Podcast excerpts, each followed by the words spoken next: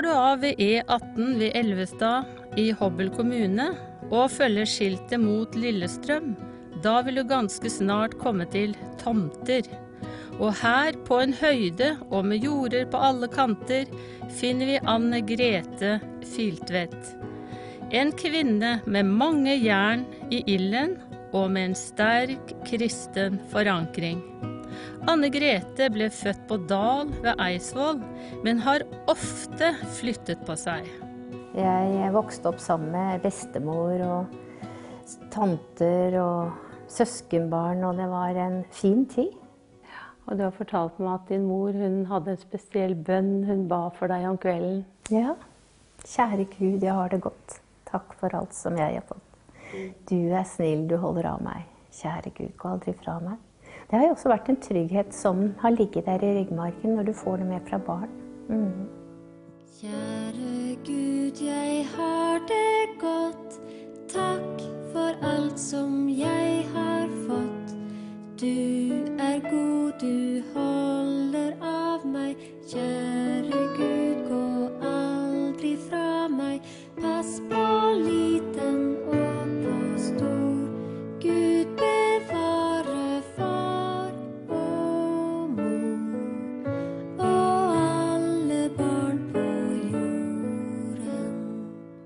Samla oss barna og sang for oss, og det var veldig trygt og godt.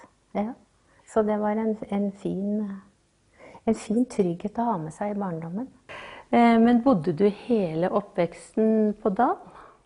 Nei, vi flytta jo til, eh, til Bardufoss når jeg var rundt seks år. Så det var jo eh, en ny epoke i livet hvor jeg forlot alt det trygge. Og så flytta jeg fra søskenbarn, flytta fra bestemor, flytta fra tanta mi som pleide å lage stekte brødskiver til meg med masse smør på. så jeg ble veldig tynn på den tida da vi flytta opp dit. Ja, det, men, eh, men det var, eh, det var rart. Hva var det som gjorde at dere flytta til eh, nordover? Pappa var jo i Forsvaret, sånn at han måtte jo flytte, flytte litt rundt. Og da hadde han fått ordre om å flytte opp dit, og vi måtte avlive hunden, kvitte oss med de tingene som vi ikke kunne ta med opp. da. Og det ble en ny epoke uten så mye nettverk rundt oss. Men det var jo veldig mange andre fra militærfamilier som bodde der. Mm. Men det å avlive en hund høres jo helt dramatisk ut for meg. Hvordan var det for deg? Vi fikk jo ikke greie på at han var avliva. Vi fikk bare greie på at han var levert bort. Vi fikk ikke greie på det, men vi fikk jo aldri se han igjen. Og den der uvissheten At kanskje hadde vært grått for oss å få greie på at det, nå var det over, på en måte. For da visste vi jo ikke helt hva som skjedde med han. Jeg var jo veldig pappajente. Ja. Pappa lagde snøhytter til meg og levde litt inn i åssen jeg hadde det. Så eh, det var litt fint å ha pappa der. Hva gjorde det med et eh, barnesinn å skifte ofte miljø? Og eh, det var jo ikke eneste gang dere flyttet, men nå var det helt til Bardufoss. Gjorde det noe med deg?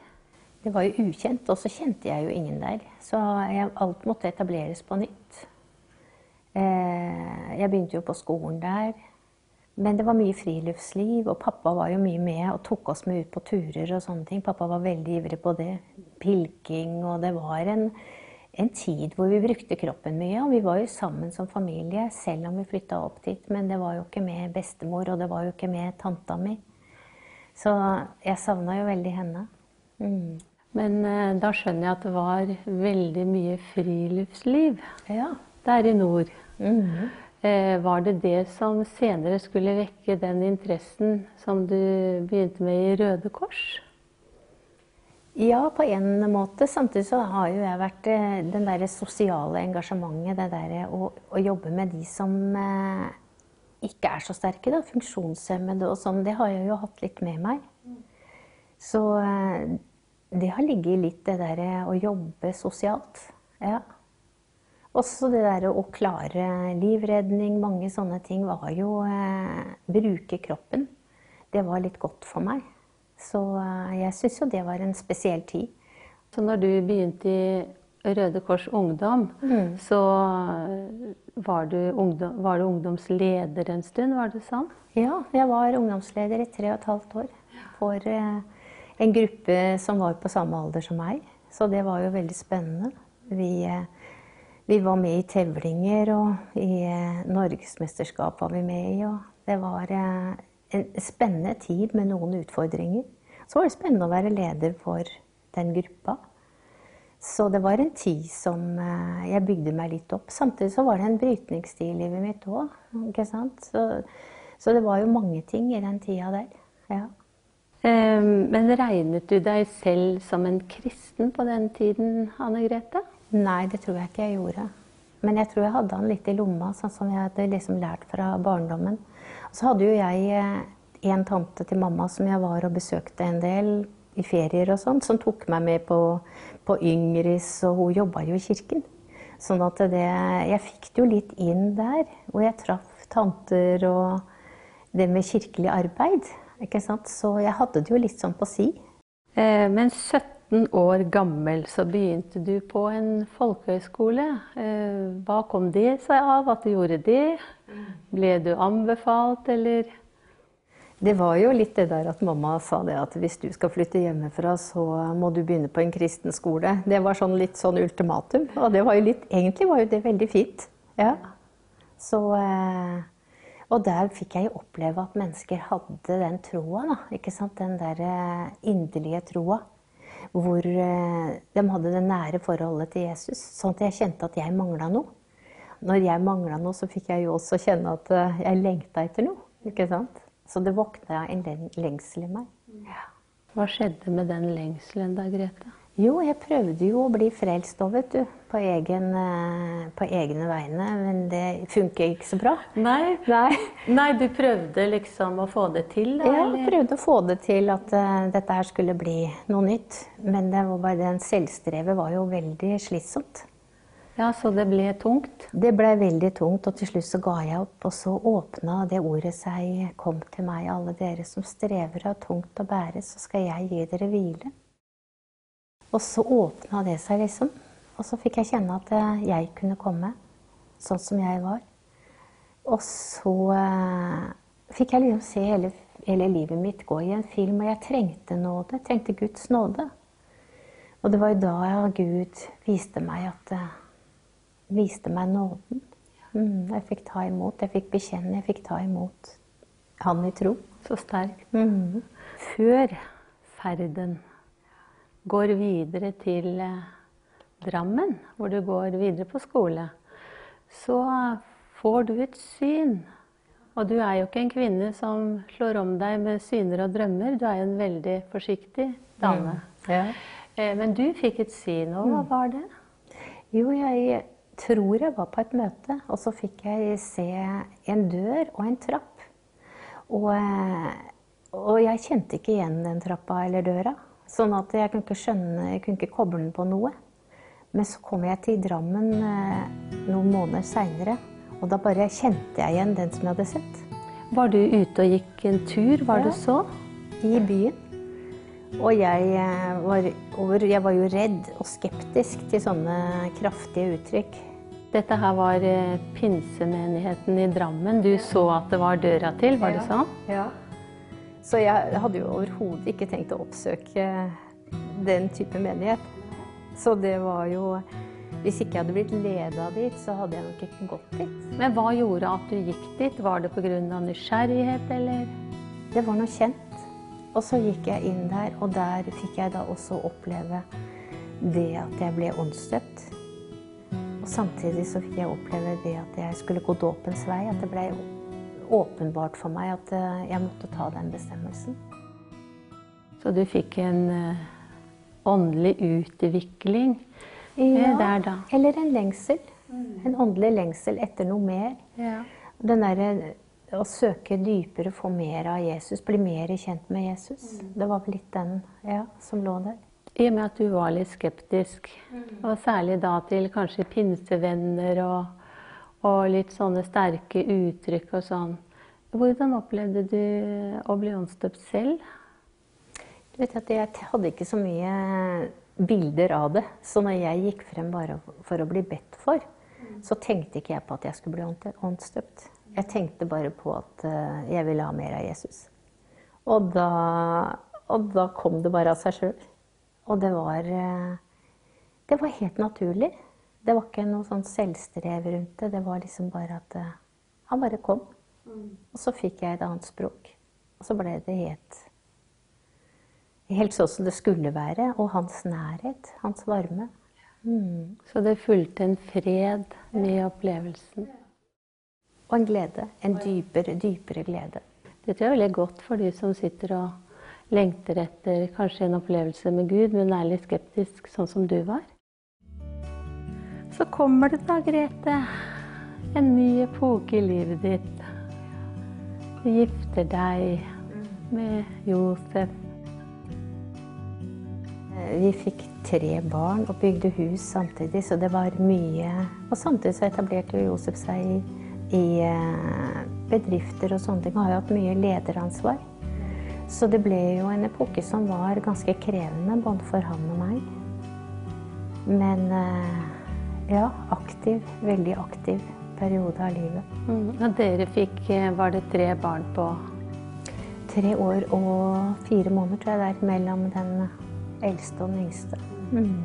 Så det var tett. Da blir det tett, vet du. Og en aktiv mann. Ja. Det var jo gjerne sånn før at eh, når man skal opparbeide noe, så kreves det tid. Ja. Mm.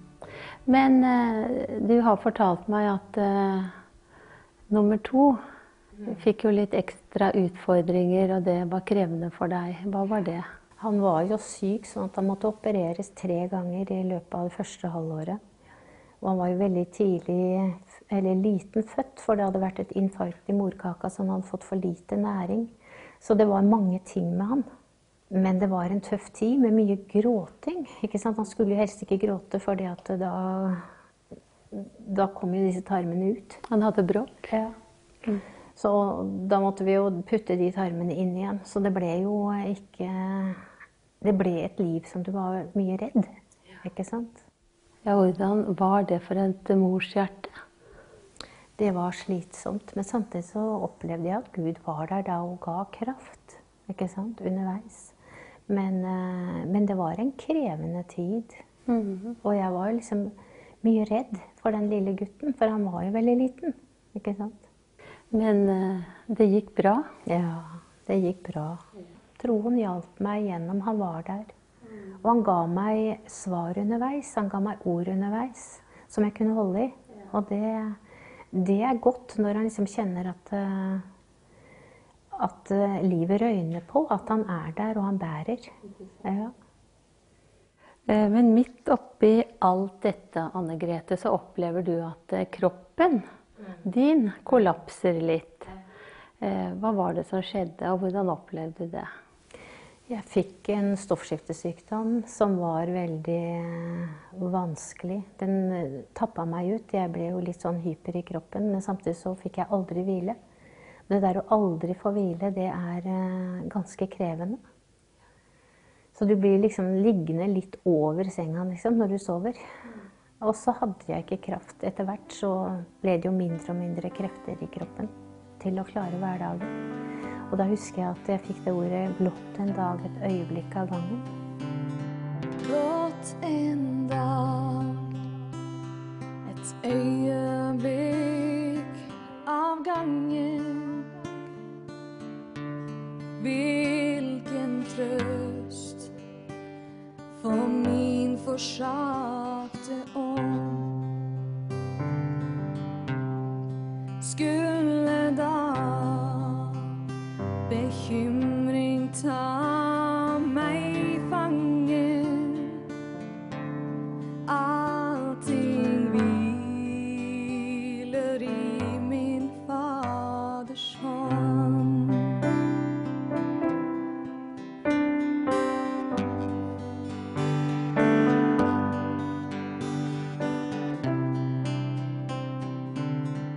Har nok med hver dag. Og det det er noe med det der å hvile i det når det er mye prøvelser, når det er mange ting som kommer på. Det der å kunne hvile i at eh, du har nok med én dag om gangen. Mm. Og omstendighetene krever jo det samme om mor er sliten. Ja. ja. Da er det godt å slippe å se en uke frem, ta en dag, så Gud vet akkurat hva han skal gi oss. Men det som gikk på stoffskifte og din sykdom, Anne Grete, hvilke konsekvenser fikk det for deg? Det fikk jo de konsekvensene at eh, jeg eh, ikke klarte å jobbe etter hvert. Og, eh, og, da ble det jo litt sånn at jeg til slutt tenkte at jeg kommer nok ikke tilbake til arbeidslivet. fordi da hadde jeg vært syk i så mange år. Og så hadde det jo skjedd mange ting underveis, mange utfordringer som jeg hadde stått i. Men jeg innstilte meg litt på at jeg ikke skulle komme tilbake til arbeidslivet. At dette her var min identitet. For det at du trener deg opp gang på gang, og så tenker du at nå, eh, nå går det. Og til slutt så mister du litt av den der eh, gnisten. Den der troen på at det, at det vil gå. At du, du avfinner deg med situasjonen. Du hadde jo problemer med synlig struma, har du fortalt mm. meg. Og hva skjedde da? Jo, de opererte meg, og da fikk jeg jo for lite. Ikke sant? Det er jo da jeg ble så sliten. Og hvordan opplevde du den sårbare tida med mennesker rundt deg? Fikk du oppmuntring, eller opplevde du å Det var jo veldig vanskelig for mennesker å skjønne når jeg så så godt ut at jeg var så sliten. Du var ikke gamle jenta heller? Gammel var du? 26? Ja, rundt der. Ja. Ja. Og det der å, å, skjønne at eh, jeg sa at jeg ikke hadde mer krefter igjen, det, det, det var nok lettere å tro at jeg var, jeg ikke orka å ta ut alt. At jeg hadde blitt bedagelig. Og den der å slåss mot det og få en del tips på at du burde trene, du burde liksom gjøre noe for å komme deg. Og så er det ikke energi i kroppen. Den der, der er jo ganske krevende. Det er krevende, ja. Så jeg husker jo det at jeg ba til Gud bare gi meg ett menneske som forstår min situasjon. Bare ett menneske. Og da traff jeg jo hun venninna mi på Bø når vi var der på stevne. Og hun hadde jo en lik livssituasjon som meg. Og, og, det var så deilig å bare kunne kjenne at det var én som forsto. Det var én som skjønte hvordan hverdagen var. Og vi kunne på en måte ha litt galgenhumor hvor, hvor vi var hen. Og det var jo litt frigjørende. Litt frigjørende å kjenne på den der. Mm. Det er godt å bli forstått uten å måtte forklare. Ja. Ja. Men eh, da var jo du midt oppi en utdannelse som interiørarkitekt, var du ikke det, Anne Grete? Jeg hadde vel først tatt teknisk tegning. Og så begynte jeg på en interiørutdannelse og tok vel to tredjedeler omtrent. Hva skjedde der, Grete? Eh, jo, der eh, fikk jeg et budskap at, eh, at, dette var ikke veien. Og der, eh, det som jeg hadde valgt nå, så tenkte jeg det er ikke Gud. Det er ikke budskapet til meg, vet du. Og så sa jeg til Gud at det er dette til meg. Så gi, mis, la meg miste helt lysten. For du har gitt meg egenskapen til å gjøre det. Og hvis du eh, ikke vil jeg skal gjøre det, så ta fra meg lysten. Ikke sant? Og evnen. Og det, det gjorde han jo. Ja, bare helt utrolig. At, for jeg tenker Vi har en stor Gud, men det der at han kan forandre følelseslivet ditt, det er jo noe helt spesielt. så du følte at eh, den døra bare lukket seg? Ja, gradvis. Til slutt så klarte jeg ikke å fullføre den. Og det var en befrielse å legge det bak seg. Så har du fortalt at du var på et møte igjen, og da får du virkelig en hilsen. Og hva var det? Jeg vet ikke om jeg gikk frem en gang, jeg. Jeg tror jeg sto i benkeraden, så kom det en, den som drev med forbønn, bort til meg og hadde en hilsen om at eh, jeg skulle få alt tilbake, og at han skulle reise meg opp. Og så tenkte jeg ja ja, det var hyggelig, men vi får se. Men jeg ramla jo òg. Mens han uh, profeterte over meg og sa at uh, jeg skulle inn i de oppgaver jeg står i i dag. Og så tenkte jeg dette her er jo helt fjernt. Fordi at jeg har ikke krefter i kroppen til dette her. Men ja, vi får se. Er det Gud, så er det Gud som fører det gjennom. Ikke sant? Men du var skeptisk til den hilsenen han kom med? Ja, for da hadde jeg eh, trena meg opp og prøvd så mye egne veier for å bli sterk igjen. At eh, det måtte på en måte være Gud som kom. Men hvorfor ble du så veldig skeptisk til den hilsenen når den kom? Virket den helt usannsynlig for deg? Ja, da gjorde den Og så hadde jeg vel fått en identitet som syk, så det var greit. Jeg hadde innstilt meg på det. Det er noe med å på en måte få rollen din, ikke sant? Og så er det trygt. Og da vet du hva du er i. Og så, eh, og så håpe på noe som kan bli knust igjen. Det er noe med den derre Du orka ikke den runden en gang til. Du turte ikke å håpe? Nei, ikke akkurat da. Nei. Så det var veldig spesielt. Og så er det det med at Gud kommer så seint. Han kommer liksom når du på en måte tenker at nei, nå er det for seint. Det har skjedd mye i livet. og det er mange ting å, å, bearbeide, mange ting å gå igjennom. Men samtidig er Gud rik nok til å møte deg uansett hvor du er hen. Og det syns jeg er så sterkt. Han kommer aldri for seint. Men hvordan la brikkene seg på plass da, Anne Grete? Jo, da var det jo at jeg var, var jo syk. Og var jo svak i mange år til. Etter den hilsen òg. Så eh, døde jo lillebroren min og så tenkte jeg nå kan jeg ikke gå hjem og tenke. Så begynte jeg å jobbe hos mannen min. Og da endra jo ting seg gradvis, og jeg tenkte ikke over det. Tenkte ikke over veien tilbake før det hadde gått noen år. Ja. Og da la ting seg sånn eh, gradvis på plass. ikke sant? Først så jobba jeg jo en del år hos Josef. Og med ungene jobba litt hos den, og det ble liksom naturlig at vi var en del sammen. Når ungene flytta ut, så hadde jeg lyst til å gjøre noe annet og begynte å jobbe på Evangelsenteret. Så det var jo veldig spesielt at veien bare ble til mens jeg gikk. Og gjennom det så fikk du behov for mer kunnskap og ønsket å lære litt mer om Hva gjorde, hva gjorde du da?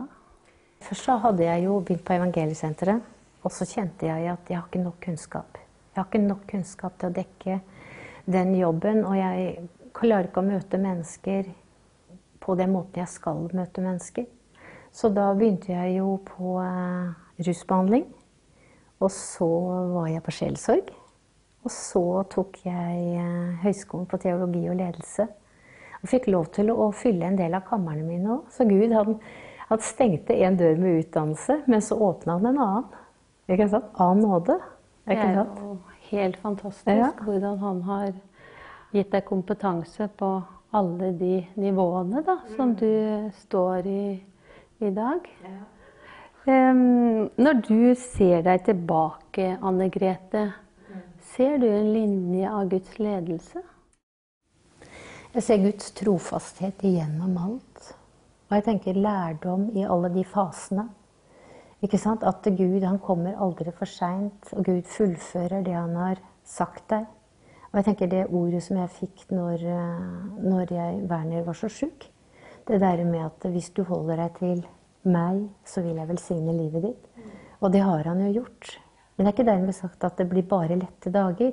Men han gir deg kraft, og han gir deg nåde og styrke til å gå gjennom og fullføre løpet. Er ikke sant? Og da vil jeg som et avslutningsspørsmål jeg spørre hva er det du brenner for? I dag? I dag, Anne Grete. I dag brenner jeg for uh, Jenta mi kom jo til meg med to engler. Og det var en engel som bærer et sånt lys. Og så er det en engel som bærer en sommerfugl. Og, uh, og, det er en visjon som jeg fikk for mange mange år siden. Det der å få lov til å være med og slippe mennesker ut i frihet. At du kan flytte noen steiner. Du kan få lov til å lyse opp litt, sånn at veien ikke blir så lang. Få lov til å være en medvandrer, sånn at uh, de kan gripe håpet. Mm. Og uh, livet, det er jo et livsløp. Og uh, det er veldig godt å kunne legge sin hånd i mesterens og vite at han er med deg alle dager. Uavhengig av hva du måtte stå i, uavhengig om du er sliten, uavhengig om du er i sorg, uavhengig om du er motløs, så kan du få legge din svake hånd i Jesus sin, og så vil han hjelpe deg gjennom. Han sier, 'Se, jeg er med deg alle dager inntil du står berget hjemme hos meg'.